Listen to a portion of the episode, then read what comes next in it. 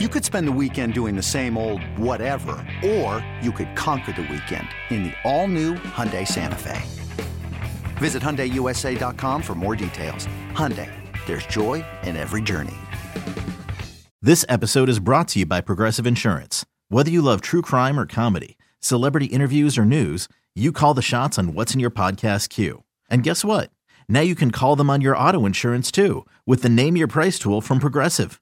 It works just the way it sounds. You tell Progressive how much you want to pay for car insurance, and they'll show you coverage options that fit your budget.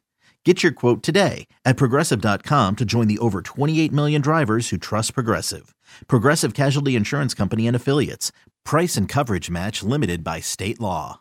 Can you help Dug McDaniel? He's finally able to play on the road. Why? Your season's over.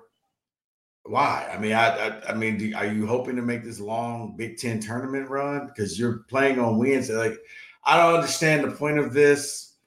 I would have just sat him for the rest of the year. I mean, I guess his punishment is up, but help me understand this. I, I don't get it. I don't either. I, I don't get it at all. Uh, and again, I just think Juwan's like press conferences have been really weird post game. Yeah. Yeah, the heart. Yeah, if you had heart on the stat on sheet, we would have won. right? And it's like, Okay. oh, I was talking with a buddy of mine. I was like, sounds like Monty Williams was like, are they just exchanging notes? Like, this is what I say after a loss. Maybe you should try this. Like, it's Uh, it's just been really, really weird. And you know, I think Dug McDaniel's a really good player, but at this point, you got to win five games in five days.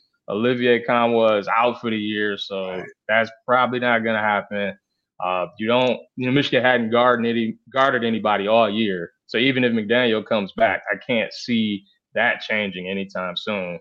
So yeah, maybe you, if you go to Minneapolis, you win a game, okay, but are you really going to win five in five days? I mean, we've never seen a, a team go from Wednesday to Saturday, let Right, like, I alone don't win the even whole think thing.